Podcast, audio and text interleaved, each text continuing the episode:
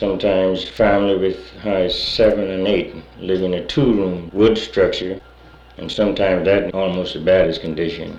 We got a long way to go. Some of the homes are shameful to even look at, but they cannot better the condition. So uh, we got to go along with that until better days come.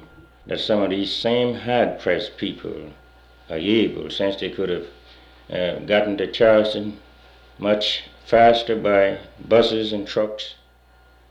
Some of them are working now to the Charleston Navy Yard.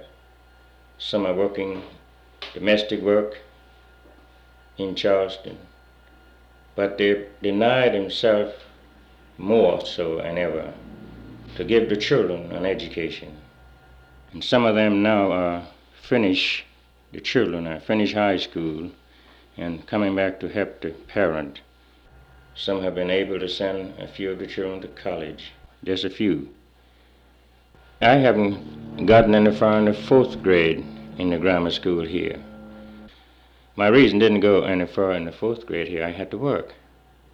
And because of that, I, uh, I had to leave school. And then, too, the school we had here, it wasn't encouraging to go to. We had around 50 children under one teacher with a one-door school.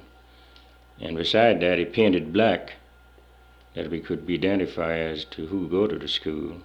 Discouraged me when I got some pride. So after I left, because of the fact, too, that I couldn't make enough to, to continue to go to school, I went to Charleston and I started working on a boat. But I still was serious about getting more education. I know I couldn't have done anything at a fourth grade education. And I got married some years later. And after being married, found out that I have a great responsibility, knowing that my education was limited. So I decided I would work and go to school at the same time. I went four years more, which helped me to transact my own business. And now I'm happy to say that I was able to help my children. Four of them are educated. One son, a captain in the Army, a navigator in the Air Force. Two daughters are teaching, one son is a professor of music.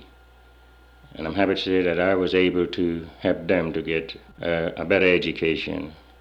And by so doing, there are other folks on this island being encouraged to send their children to get a higher education.